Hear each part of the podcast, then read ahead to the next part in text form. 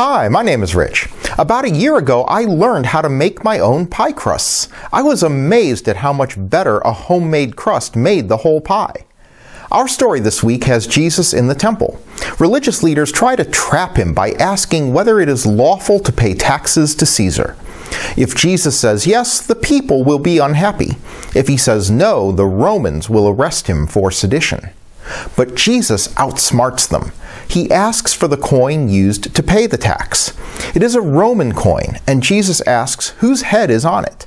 Of course, it's Caesar's. But Jesus didn't actually use the word head, he used a very specific word, icon. When the Torah was translated into Greek, the word for image was translated as icon. In Genesis, we were created in the icon of God. So when Jesus tells them to give to Caesar what is Caesar's and give to God what is God's, what he's saying is give to God what is in the image of God. What is in the image of God? We are. And I think we give ourselves to God by including God in every aspect of our lives. Let God be the pie crust of your life that holds it all together. And no one eats pie crust alone. No one eats pie filling by itself.